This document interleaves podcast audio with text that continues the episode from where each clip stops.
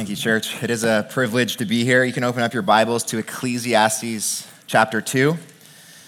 You don't often hear a sermon from Ecclesiastes, so if you're having that fear that I often have where someone says a book that's kind of obscure, if you flip open to Psalms, it's like halfway in the Bible, and then flip a bit to the uh, back of the Bible, you'll hit Proverbs, and then you hit Ecclesiastes. As you're turning there, I want to let you know that we've got a problem.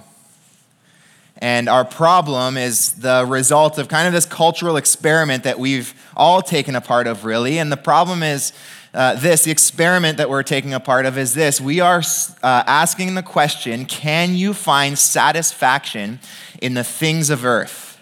Lights out. That would have been a lot cooler at probably a different part of the sermon. we should have like coordinated that. That would have been cool.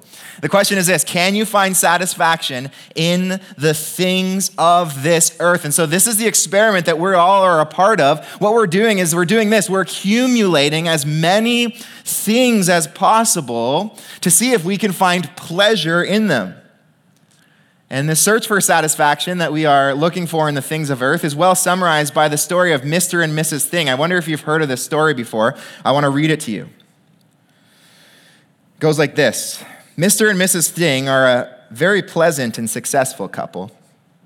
At least that's the verdict of most people who tend to measure thing with a Mr. and Mrs. Thing with a thingometer. When the thingometer is put to work in the life of Mr. and Mrs. Thing, the result is startling.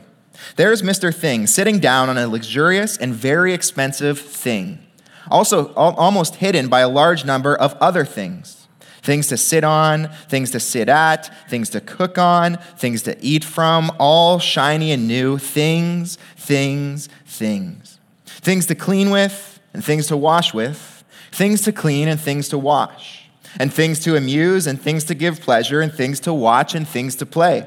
Things for the long, hot summer, and things for the short, cold winter things for the big thing in which they live, and things for the garden, and things for the deck, and things for the kitchen, and things for the bedroom. And things on four wheels, and things on two wheels, and things to put on top of the four wheels, and things to pull behind the four wheels, and things to add to the interior of the thing with four wheels. Things, things, things. And there in the middle are Mr. and Mrs. Thing, smiling and pleased as punch with things thinking of more things to add to things, secure in their castle of things.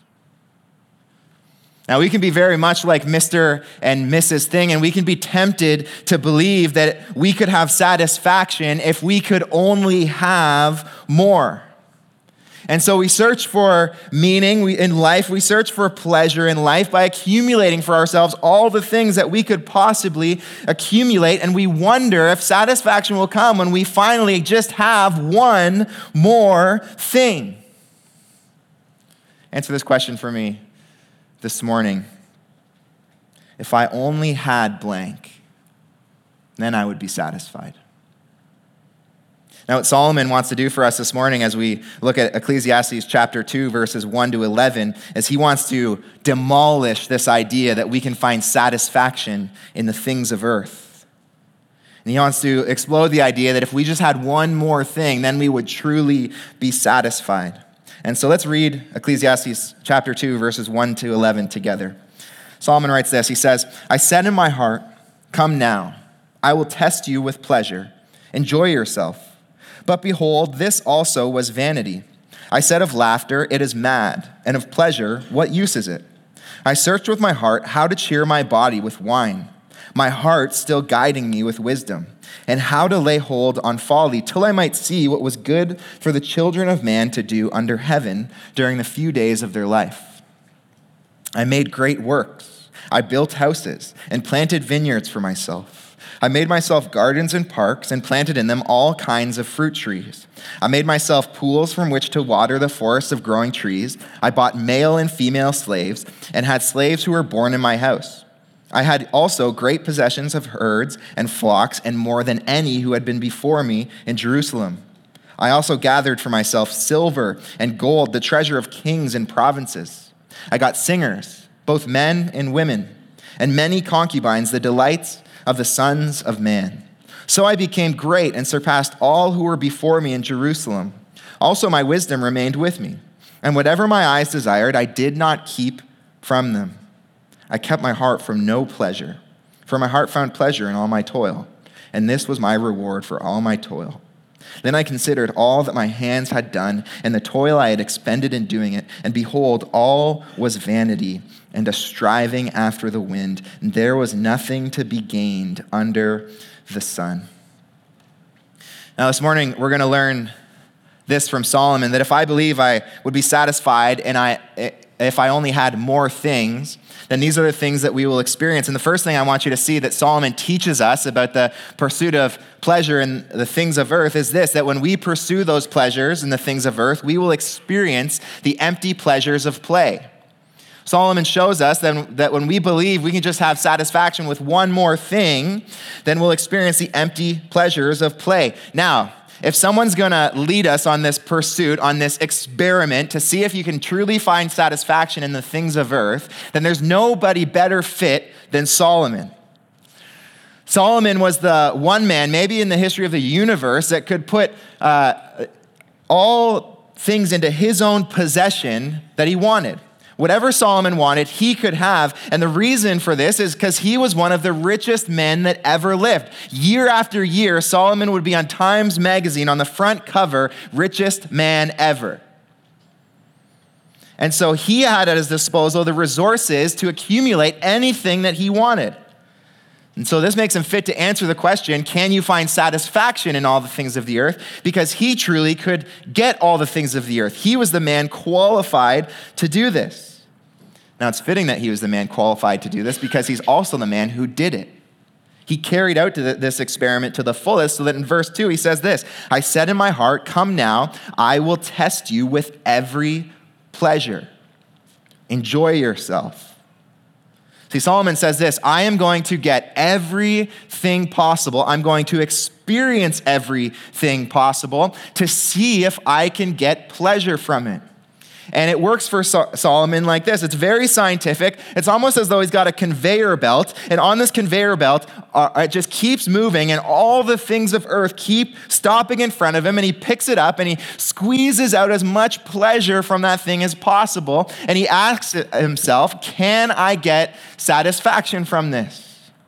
Can I get pleasure from this? And so he picks up one thing, and, and the answer is no, I, I can't.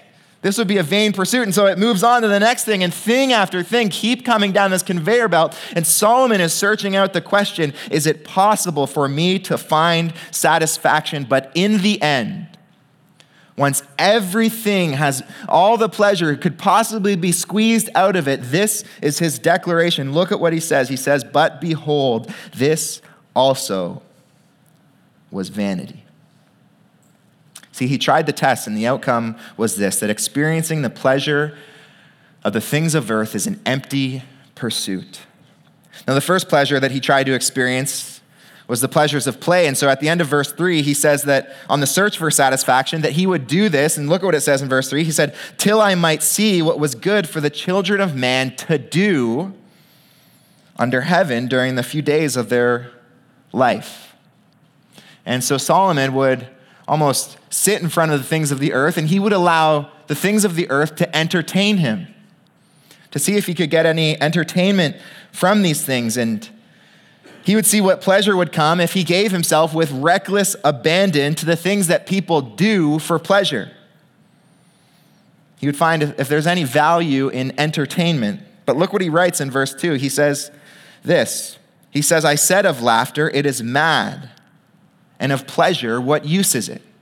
And so the first form of entertainment that Solomon took up to see if he could find pleasure in was the pleasure of laughter. It's the pleasure that's associated with comedy. And he said, maybe if I just have more experiences of laughter, maybe if I'm just always laughing, you know, like that kind of laughter where you have, where your just, your cheeks hurt, where you, you just the whole night you're with a group of people that you just find so funny and it, it's so great. And so he uh, pursues this kind of laughter, but his declaration in the end is this He says, It was mad.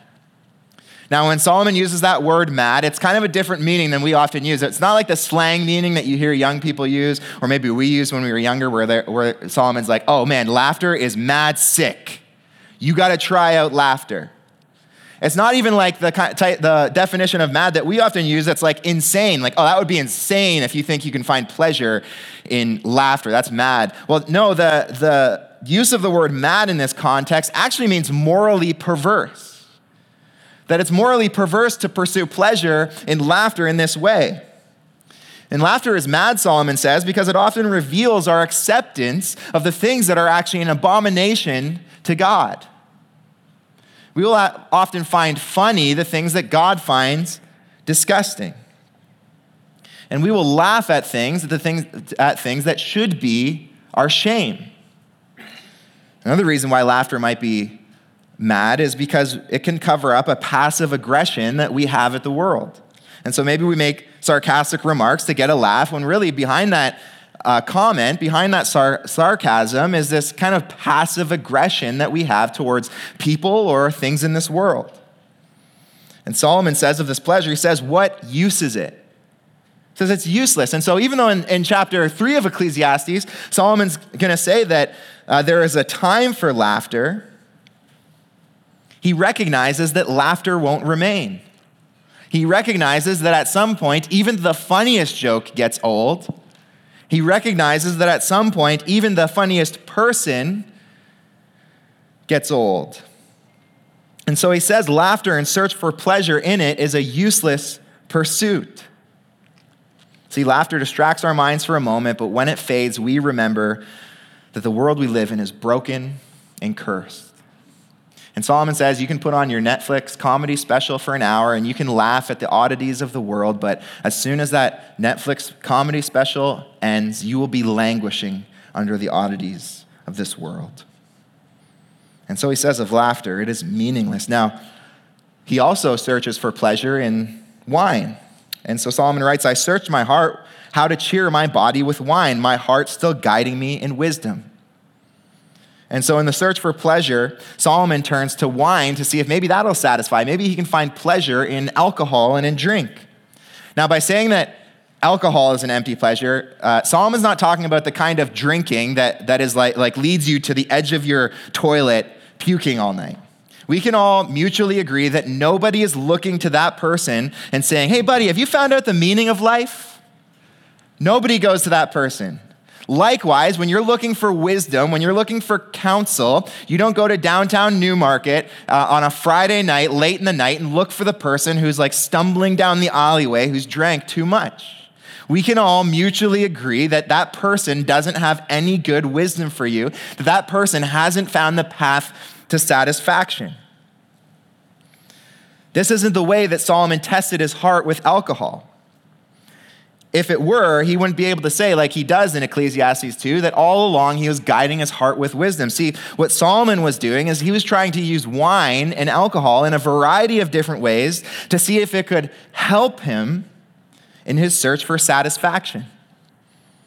And so maybe after a long day where his hundreds of concubines were constantly nagging him, Solomon would walk into his kitchen and he'd be pouring himself a cup of coffee, and maybe the cup of coffee would say this Coffee keeps me going until it's acceptable to drink wine.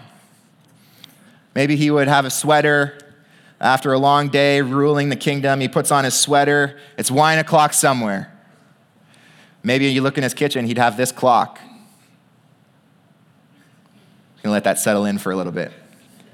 No wine before nine. Let me just explain it. Every, every number is nine. You get it? Wow, okay, great. All right, that's good. See, he tried every kind of alcohol, every kind of way, at every kind of time to see if alcohol could make life satisfying. In fact, this is the very reason we might run to drink to try to find a frame of mind where life finally feels good. And really, what you're trying to do is you're trying to numb yourself to the emptiness and to the pain of living in a broken and sinful and cursed world. And I wonder if God has a word of warning for some in this room. Maybe after a long day where the kids have done everything they could possibly do to get on your nerves, maybe you're turning to wine and to drink to kind of soothe your feelings, to take the edge off. Maybe after a long day of work, what you look forward to when you get home is not rest in Christ. What you actually look forward to is opening a beer. And I'm not saying that this is bad in every context, but I'm saying when you depend on those things because you feel like it's only when you drink that you can escape the pain of the world, then you are pursuing an empty pleasure. See, maybe you turn to drink because you want to forget the reality of something you're afraid of. Maybe it's crushing debt, maybe it's poor performance reviews at work. Or maybe turning to alcohol, it reveals a bigger identity issue in your life. You just don't feel like you are a person that is fun to be around unless you've drank a little bit. And so you don't feel like you can go on a date with your wife or pursue romance with your wife unless you drink. And you don't feel like you can be around other people in a social context unless you've uh, drank. Solomon says these are all ways that we buy into the empty pleasures of pursuing satisfaction in alcohol. Now, laughter and alcohol, they're not the only ways we ex- experience the empty pleasures of play. Many of us search for satisfaction in all sorts of different kind of entertainment, and entertainment industries are actually catching on to this. So if you if you uh, turn on Netflix, what you'll find is you you turn on Netflix and you might have good intentions when you turn that on, but after you finish, the episode finishes, and the whole uh, episode kind of goes into this little box, and you have like four seconds to decide, I'm going to stop watching an episode. And Netflix has caught on to that, that if they just keep uh, streaming content in front of you, then you will continue to believe the lie that if maybe I just watch one more episode, then that'll be enough. And so you finish that episode, and then again, the screen pops into that tiny little corner, and you have four seconds to make the mad dash to your computer to stop it before the next episode starts. And so many, they binge watch, and even at the end of binge watching these shows, they find it's just an empty pleasure. And so maybe you finish watching Netflix and you turn on Facebook and you go onto Facebook and you start scrolling, and it's just going to be a few seconds to see what my friends are up to and to see the pictures of the cats that they own on their Facebook page. And so you start scrolling, and you're scrolling, and there's more content and more content and more content, and the content never ends. All saying, if you just do it one more time, then maybe you will find satisfaction.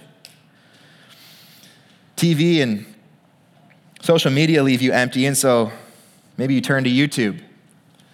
And I have to confess to you that I have been down one too many, far too many YouTube vortexes. Has anyone ever been down a YouTube vortex? You click on something, you're just gonna watch one video, but then there's that related search bar.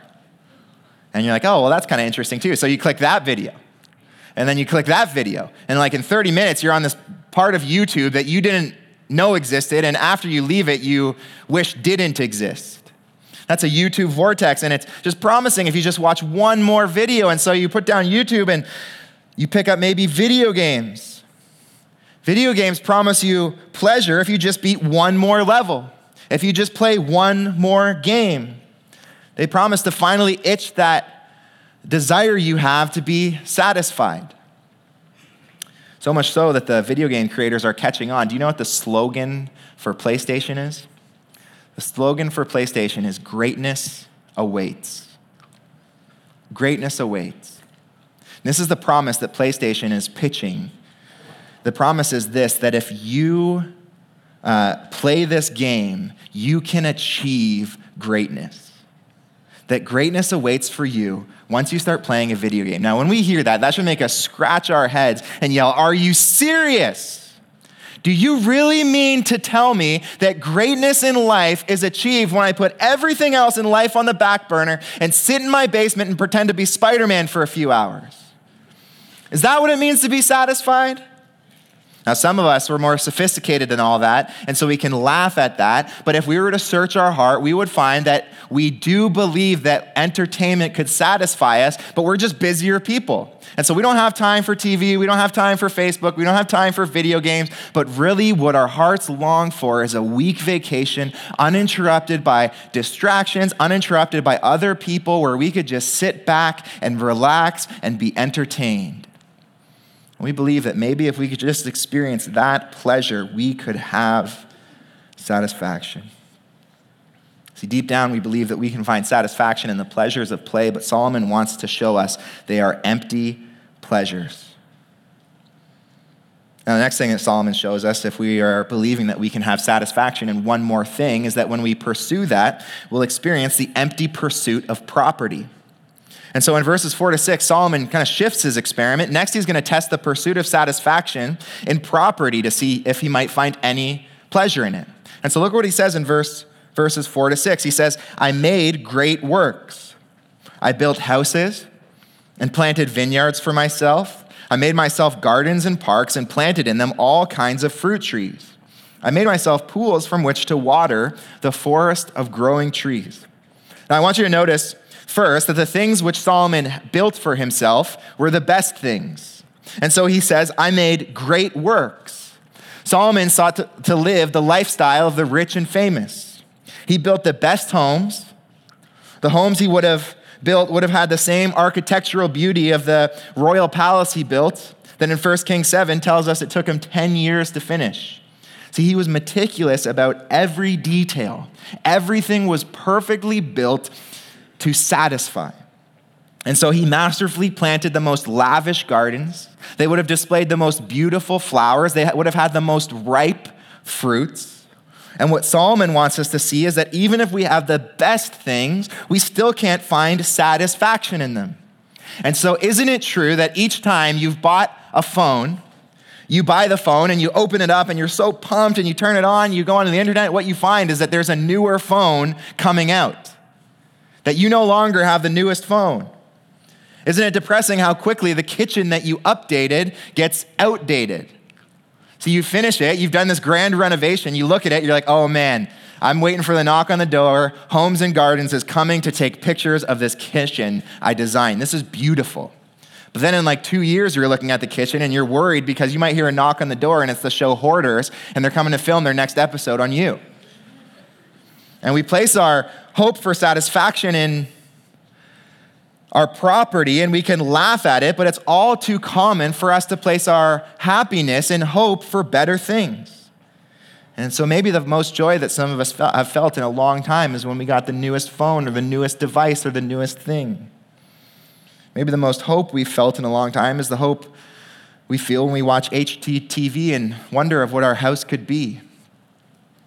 Or maybe you feel some contentment now, but the contentment is only really there because you think that maybe in a few years you'll be in a different position and you'll be able to buy that better house and get or get that better car. And you're content with what you have now but your contentment is based on the fact that you believe in the future you will be richer and be able to get more.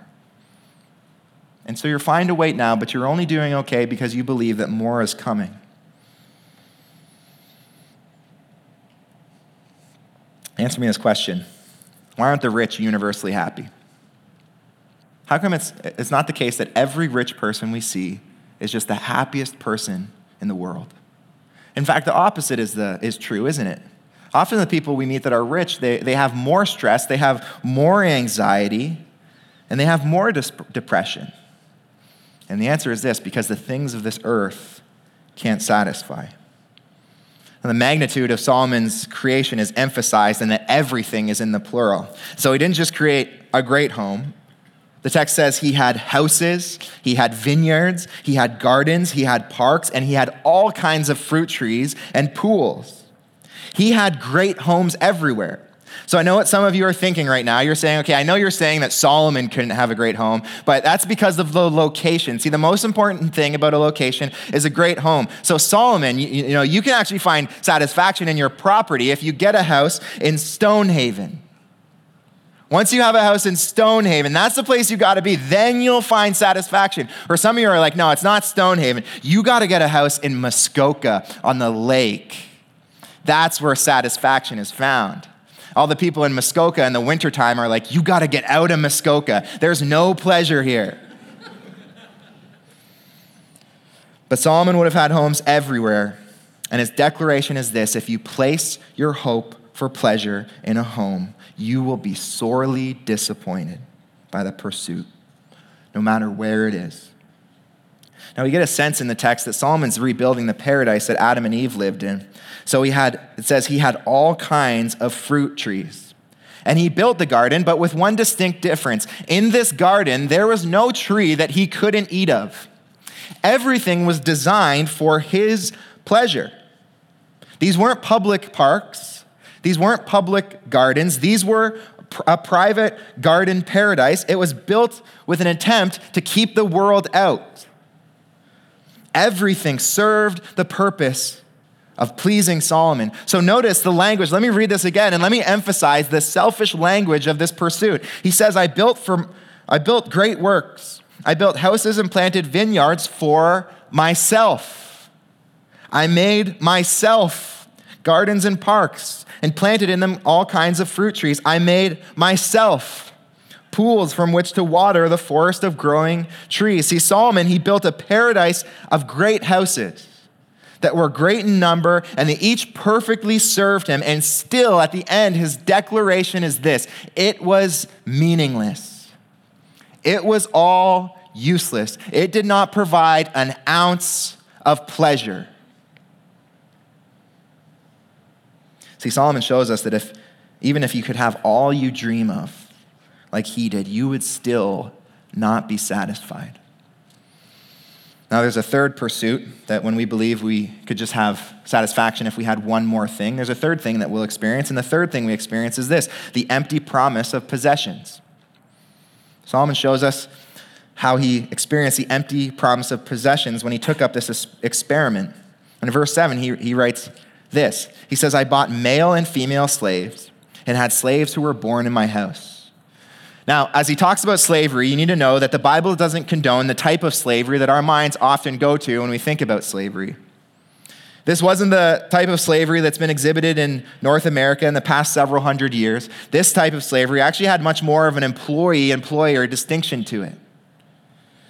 And Solomon is saying that he had countless servants who would wait on him hand and foot if he had a task he didn't want to do, he had someone to do it. Now, I know what most of you are thinking. You're saying, okay, now we've found satisfaction. You're telling me that you can't find satisfaction if you have a servant who you're like, I don't want to clean the bathroom today, you do it. The servant's like, okay, I'll go do it. Most of us are like, okay, that's pleasure. That's satisfaction. You mean I don't have to take the garbage out anymore? You mean my wife tells me to do something and I just say, hey, servant, go do that thing my wife said? Servant goes and does it, you get all the credit. This is a great setup. This has got to be the setup that brings pleasure. Solomon says it's not. Solomon's saying, even if we had countless servants who waited on us hand and foot, if there was not a single task that we didn't want to do that we had to do, even then we wouldn't find pleasure. In the 1970s, there were two psychologists. Their name were, names were Edward L. Deci and Richard M. Ryan. And they set out to answer this question How can you find happiness in life? And part of the answer that they came to was you will be happy once you've gained control over your life.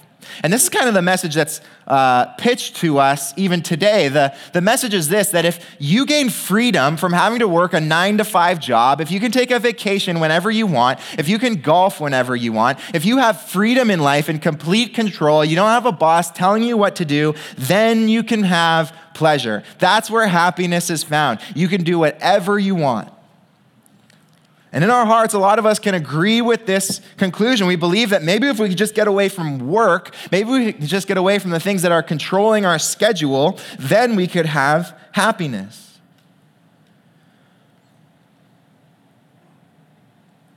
See, we know we don't have satisfaction, but we think we would have more satisfaction if we only had more money, had more possessions to do whatever we wanted, whenever we wanted.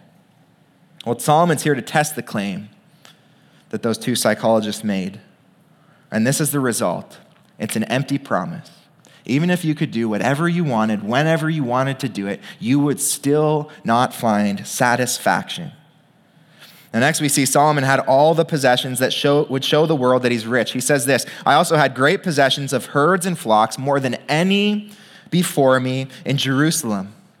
And if his possessions of great herds and flocks were not enough, he also had an, uh, enough money in the world to buy whatever he needed. So it says, I also gathered for myself silver and gold, the treasures of kings and provinces. Solomon committed to acquire as much money and possessions as possible. He was like John D. Rockefeller, who was once asked by a reporter, he said, How much money is enough? To which Rockefeller replied, Just a little bit more. See, as each of us commit to this search for satisfaction in the things of the earth, we start to experience the empty pleasures. See, the end of this pursuit is this that the more you have, the more you want. When we search for satisfaction in this way, it actually just multiplies our desires. So instead of being satisfied, we just want more. That's why Benjamin Franklin would say this Money never made a man happy yet, nor will it. There is nothing in its nature to produce happiness. The more a man has, the more he wants. Instead of it filling a vacuum, it makes one. If it satisfies one want, it doubles and triples that want another way. See, each of us know this to be true about the possessions that we currently have. We know that the possessions we have now aren't providing us enough happiness. Our problem is that we believe that the possessions we'll have in the future will provide us happiness, that they will provide us pleasure. I remember a time in uh, our fam- the history of our family that we had one car and we couldn't wait to have two cars. And having one car was really difficult because we were both working and we both had to get to work, but we only had one car to get us there. And so it was difficult, and I was having to do public transit. And it was, I was just thinking, man, it would be so much better if I could just get another car and then Amber could have her car to go to work and I could have my car to go to work. And so we were just hoping, uh, p- placing all of our hope in this car. And then finally, that car came. And it was a 2004 Honda Civic. And ever since that day, I have been slowly realizing as that car breaks down piece by piece that you cannot find pleasure in the things that you once placed your hope in. In fact, this is a true story. This happened on the same day. One day I was driving home in the morning. It was raining, and so my wipers were on, and I'm driving, and my wiper just flies off. In fact, you can go and look at my car right now. There's a bread tie, like a little twist tie, that's holding my wiper on.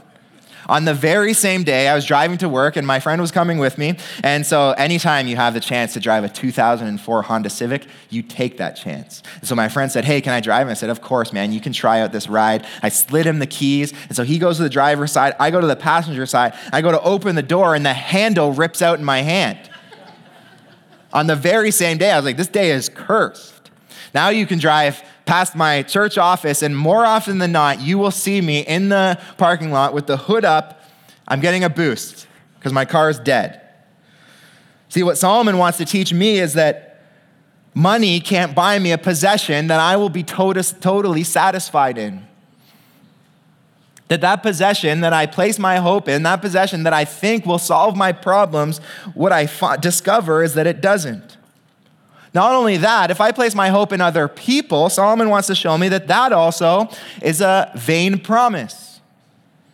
So Solomon says this I also gathered for myself singers, both male and female. Now, I know what you're saying. When Solomon says, I gathered for myself singers, both male and female, you are saying that would not be pleasing to me at all. In fact, having a bunch of men and women constantly follow me and sing a song would be like kind of creepy. I wouldn't like that in the least bit. But maybe that's not how we're searching for satisfaction in people. Maybe there's a different way that we search for satisfaction in other people. See, I do know this that singers might not satisfy us, but the tendency of the human heart is to believe that other people can please us. I just wonder if you maybe have placed your hope for satisfaction in another person, and you need to hear that other people will always let you down. This is why I'm concerned when I hear people talk about an offense that another person has caused them, maybe at another church or maybe in their family, because I know that believing you could be satisfied by another person is dangerous territory. This is why when we renamed our church to Redemption Church, I thought about suggesting that we add the slogan or like maybe the subtitle of the name of our church. It could be like this Redemption Church, you'll probably get hurt here too. Because the idea is this when you get like 200 people into a church, and those 200 people are sinners, then you can be sure of one thing that sin is going to happen, that relationships are going to be frayed, In fact, if you just get two sinners to stand at the altar and to say, I do, what's going to happen? A lot of sin. This is always the part in the message that my wife says, Amen. And then those two sinners, what they do is they breed these little ankle biting sinners. And it's just a family of sinfulness. And in our churches and in our family, if there's not a stream of constant forgiveness, there's no way that relationships can function. So you can't place all your hope for satisfaction in another person because that person is a sinner and that person is sure to let you down. Now, there's a time here for another sermon, and the sermon is this that there is one person that you can place your hope in. But that's another sermon, so I'll let Pastor Mike preach that one. Now, Solomon shows us the last place that he tests pleasure, and it's at the end of verse 8. He says this that he got many concubines, the delight of the sons of men. Now, Solomon, he had more sexual partners than any person could imagine. 1 Kings 11:3 gives us the raw data 700 wives and princesses, and more than 300 concubines. Solomon knew more than anybody that sexual pleasure could not satisfy. This is when, when, when, why when Solomon, when he wrote Proverbs, which is really like a, the first nine chapters kind of function as like a parenting manual. And there's nine chapters. Three of those chapters that Solomon writes are about sexual immorality and how to avoid it. See, Solomon knows how dangerous it is to believe that you can find pleasure in sexual immorality. And so when he writes his parenting book, a third of it, a third of it is written to warn his children about the dangers of believing that you can find pleasure in sex. Now, he wrote this in a time when you would have to actually leave your room and leave your house and go searching for a concubine or go searching for someone to experience sexual pleasure with. But now the person who holds this tiny glowing rectangle in their hand has access to more sexual partners than Solomon could have ever imagined. And the promise is this that if you just engage in one more sexual experience, then you will find pleasure. And Solomon is here to say this to the billion dollar porn industry that there is no pleasure to be found in these sexual experiences. That it is vanity to believe that true satisfaction can be found with just one more sexual partner. See, Solomon says it's vain. Now, Solomon's done his test and he's ready to conclude his findings. And so in verses 9 to 11, he says this He says, I became great and surpassed all who were before me in Jerusalem. Also, my wisdom remained with me. And whatever my eyes desired, I did not keep from them. I kept my heart from no pleasure, for my heart found pleasure in all my toil, and this was my reward for all my toil. Then I considered all that my hands had done and the toil I had expended in doing it. And behold, all was vanity and a striving after the wind, and there was nothing to be gained under the sun. See, after the test is completed, after the search for satisfaction is over, the declaration is the same it's vanity. The search for the satisfaction in the things of earth is meaningless. You can't accomplish it. The search for the satisfaction in the things of earth is an exhausting search. And someday, if we are on that search for satisfaction in the things of earth, we too will realize that at the end of the day, we just too become a thing of the earth. We die and our body decomposes into dust, and what was once living just becomes a thing of the earth. What this passage teaches us really is that the worldview of materialism is empty. You can't find satisfaction by just acquiring all the things that you could possibly imagine. But it does leave us with this question How can I find satisfaction in the things of earth? Or maybe more importantly, why do I find satisfaction in the things of earth? See, some people see what Solomon teaches, and their application of it is to embrace Instead of uh, materialism, they embrace this worldview of escapism. And the idea is that if you just get rid of all the things of the earth, if you just uh, push yourself, the things of the earth away from you, then you can find satisfaction. And this is actually maybe the more predominant worldview in, in our society today. It's the worldview of minimalism. That the less you have, things are inherently evil, and the less you have, the more joy you will have. But that can't be right because Paul's able to write Tim- to Timothy these words. He says, For everything created by God is good, and nothing is to be rejected if it is received with thanksgiving. See, Paul says to Timothy that all the things of the earth that we've been talking about this whole message are actually created by a good God. And so our question is then, how do we find satisfaction in the things that God has given us? And Solomon, he gets to the answer once he reaches verse 24. Look what he says in verse 24. He says, There is nothing better for a person than that he should eat and drink and find enjoyment in his toil. This also I saw is from the hand of God, for apart from him, hear that, church, apart from him, who can eat or who can have enjoyment? For to the one who pleases him, God has given wisdom and knowledge, and listen to this word joy. God gives joy to the one who pleases him. See, what Solomon ultimately wants to teach us this morning is this that we can enjoy the things of this earth when we're able to look through them to the goodness of the God who gave them. Solomon says that the path to enjoying the gifts that God gives is from knowing the giver. That you can't actually find satisfaction until you know the creator of all things. This is why Augustine writes these words. He says, This is how our souls climb out of their weariness towards you and cease to lean on the things you created. We pass through them to you, Lord God, who created them in a marvelous way. See, once you know the giver of all good things, you're free to enjoy the good thing itself. Because through it, you see the one who can ultimately satisfy. Through it, you see the one who created good gifts. And no longer are you worshiping the gift, now you're worshiping the giver of good gifts. And you can actually find satisfaction.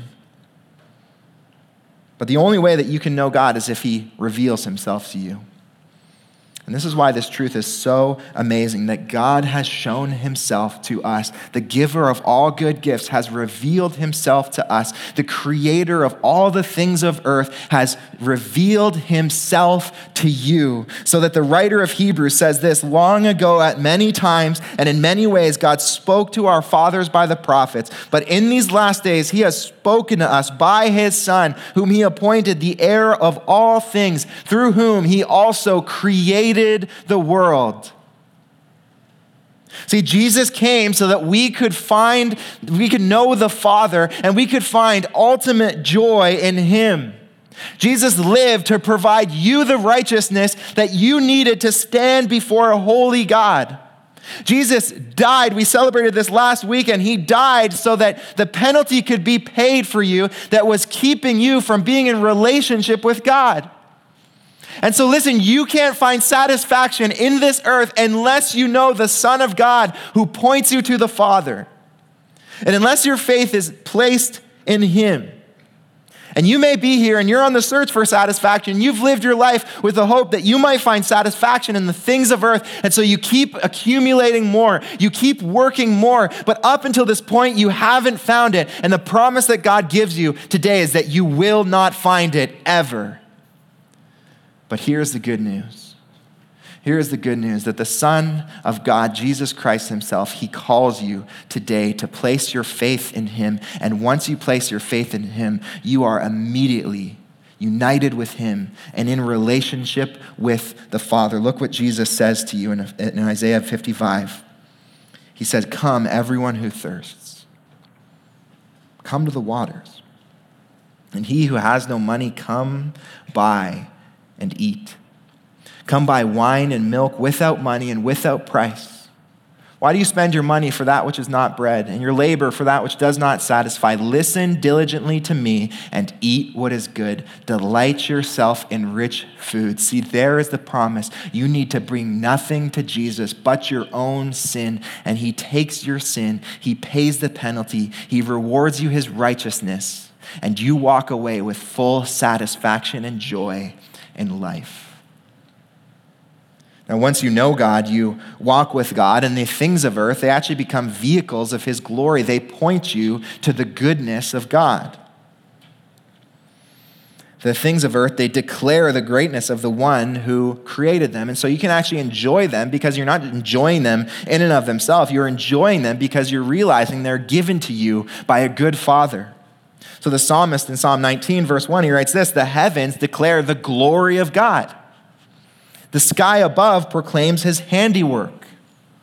Love what Jonathan Edwards writes regarding this. He says this The enjoyment of God is the only happiness with which our souls can be satisfied.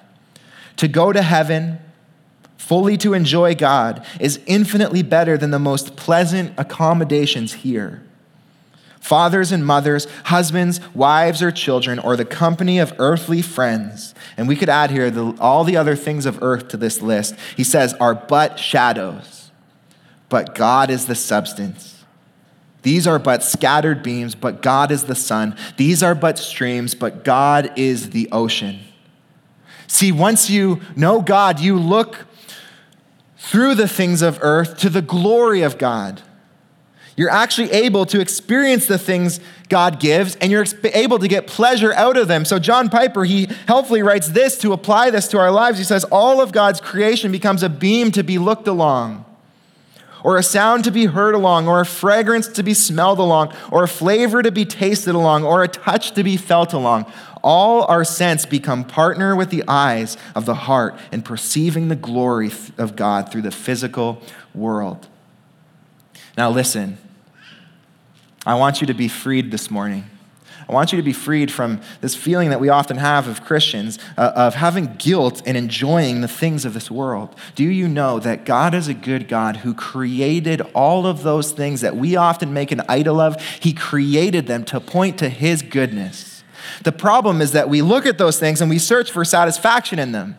But once we come to Christ, we can actually start to feel guilty about the good gifts that God has given us when we find joy in them. And I want you to hear that God has given you those good gifts not so that they could be worshiped, but so that He could be worshiped. I want you to delight even more in that time that you get to play with your kids. Oh, this message, it opened my eyes that when I'm, I have so much delight in playing with my daughter. And in that moment, I'm not teaching the Bible to her. In that moment, I'm not praying. In that moment, I'm not evangelizing. I'm simply fully focused in playing.